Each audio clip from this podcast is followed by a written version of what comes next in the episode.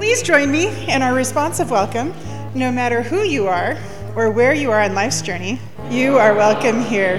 No matter who you are or where you are on life's journey, you are welcome here. No matter who you are or where you are on life's journey, you are welcome here. And you are wanted and you are valued here. Stories of faith that connect us. We have stories of faith that connect us, whether you're in Connecticut or Colorado, the United States or Europe or anywhere in the world. If you were awake this morning and looking at the mountains at about five of seven, roughly, you saw a beautiful sight. The mountains covered with snow were cast in the morning light and they radiated a pink beauty that was really breathtaking. It was hard to stop looking at them, actually, knowing that it would just be something that would fade away. It's not unusual for the mountains to catch my attention, but I think they did this week because the reading this week speaks of mountains. It says, The temple of God will be lifted high above all mountains. In other words, in God's future, the holiest ground becomes the highest ground, and all will stream toward it. When we think of streams, we always think of water running down the mountain, but in God's future, all will stream toward it. A continuous flow or outpouring of people will move toward it, streaming upwards. The place of God's presence will be in the midst of God's people, just as the mountains are in the midst of we who live in the foothills. We're reading this morning from Isaiah, but the same words are found in Micah, the exact same words. These prophets were contemporaries. You probably don't think very often about, gee, I wonder who that prophet hung out with. Well, seems like they hung out together. And they both found these verses important. There's no scolding or criticizing, no warning or cautionary advice, which is so common in prophetic, prophetic preaching. These prophets are preaching a dream. They're preaching God's dream and God's promise for the world. So let's listen to the dream as it's recorded in the book of Isaiah. Good morning. This morning I read from the Peace and Justice Bible, which is a modern English translation. But in this version of the Bible, all passages concerning with peace and justice are highlighted. Over 2,000 of those call us to remember that we are drawn to serve God with peace, justice, and inclusion. This morning's passage is highlighted. In the future, the mountain with the Lord's temple will be higher, highest of all. It will reach above the hills. Every nation will rush to it. Many people will come and say, let's go to the mountain of the Lord God of Jacob and worship in his temple. The Lord will teach us his law from Jerusalem and we will obey him. He will settle arguments between nations. They will pound their swords and with, and their spears into rakes and shovels. They will never make war or attack one another. People of Israel, let's live by the light of the Lord. Thank you, Vicki. There are days when this dream feels like a warm blanket of comfort. And there are days when it feels woefully out of touch, even a little bit naive in the promise of peacemaking. Sometimes it seems seriously out of touch with the reality on the ground. I love that both Isaiah and Micah paint the picture of this dream. There was destruction and devastation in their world too. Days that were overwhelming and downright discouraging. There were days and seasons of disappointments and betrayals in relationships. All the more reason to give voice to this dream. It validates our moments of awakening and remembering, like pink snow topped mountains or a winter sky. A moment of grace and unity at a family meal. Whenever we say in our words of welcome, it's good to be together, I'm reminded of Nick, who married, and now they have a, a son about three years ago. And right before the wedding, Nick's father died. And this was a source of great heartache for Nick. And one of the things that he said he most remembers and will most miss about his father is that at the beginning of every family gathering, his father would say, It's good to be together. And they would raise a glass, and then their meal would begin. Isn't that true about community? It's good to be together. And it's important to say it.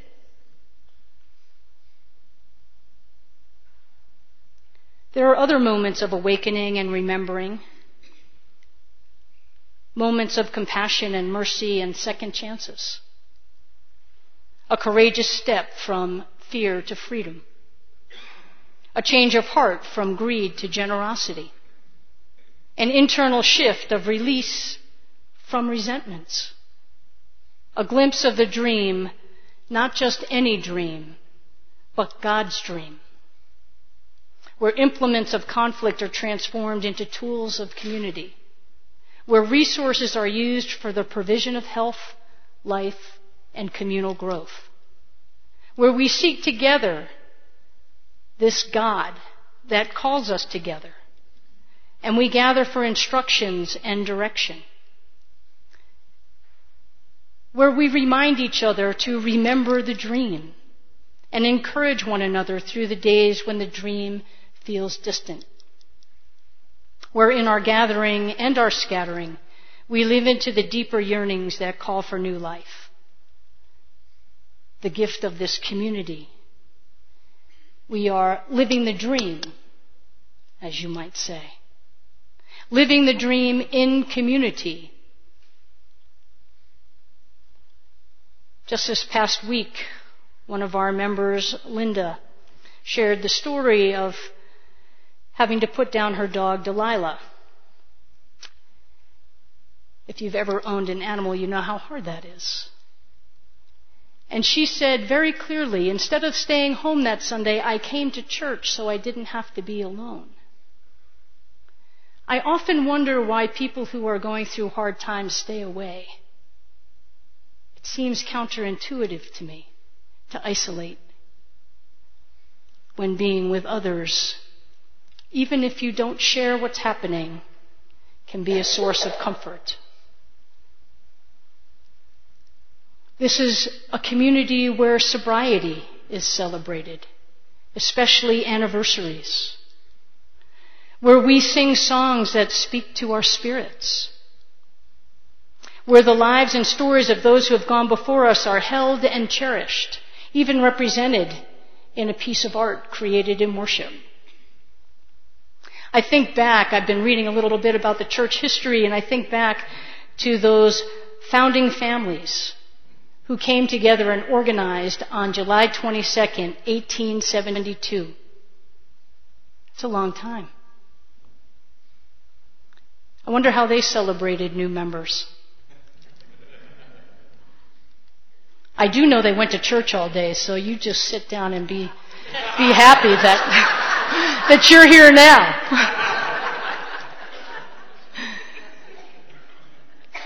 but from the very beginning, this church was challenged in many ways to not be distinct, to join with other congregations.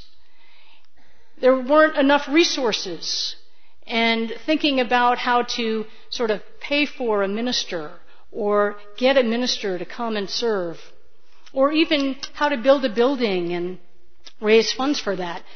And in the in the book that I read, um, it was a funny back and forth about the judicatory or the denominations wanting this to happen, but the people on the ground saying, "No, we're not doing this." And in one book, um, it said very clearly that the Congregationalists uh, were not lawful enough for one of the other groups that they were being asked to join. So I kind of like that. so maybe from the very beginning, the value and dignity of each person and of all creation has been celebrated. Maybe that's one of the unique charisms of this congregation, where the practice of love, compassion, and mercy are expected, and where the promise of peacemaking is practiced, where we designate space for Shabbat and for Montessori education. I know some people make, and I'm going to call this, if you don't mind, a mistake of thinking that Shabbat rents space from us. I've seen how much they pay. It's not a rental. It's a nesting. And it's an affirmation that their faith community matters.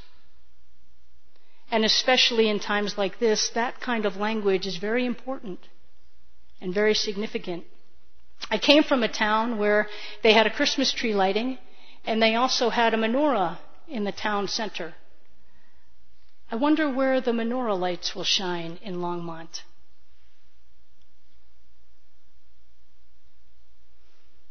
I had the joy of being part of a community conversation this week with Lou Miller community members and leaders. That's the immediate neighborhood of this congregation. There are others that we touch, but, but that's the one that we are officially a part of. And I was asked a couple questions about the church. And it was evident that they knew us.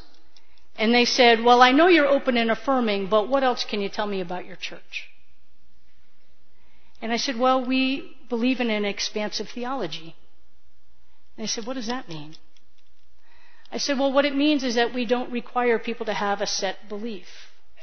And we have people who range from God is a, a Jesus rather is a wonderful and important teacher to Jesus Christ is my Lord and Savior. And everything in between. She thought that was pretty cool. There are other places around the world where God's dream, where glimpses of God's dream are being seen. I read this week about a chapel at St. Louis University where light fixtures are made of 20th century cannon shells. They were emptied of their lethal contents, and now they hold light in a place where people come to pray. I think I've mentioned this to you before, but it's worth saying again. Raw Tools in Colorado Springs literally turns unwanted guns into garden tools. That ministry was inspired by this passage you heard this morning, although I think they quote Micah, it's the same passage. I wonder if there's a new initiative afoot for us here. You saw all the people that stood before you. You see the new faces in the choir. You see new children leading us in worship, bringing in the light. Which part of God's dream are we invited to enact now? I love that the Dream Offer Grant has the word dream in it. If you wonder what your dream is, it's helpful to take a look at what you're most thankful for. That's a backward way of getting to the dream of what you are most grateful for. And as is often the case in the practice of gratitude, the more you attune yourself to what you're grateful for, the deeper it will go.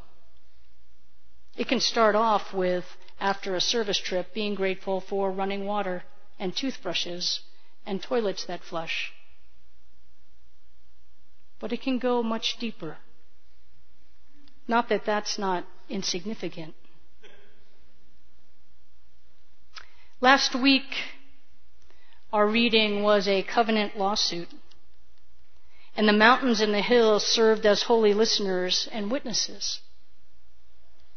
This week, they serve as reminders of God's ancient promise and a dream of what is to come. The peaceable kingdom, the kingdom of God, God's beloved community. Thanks be to God.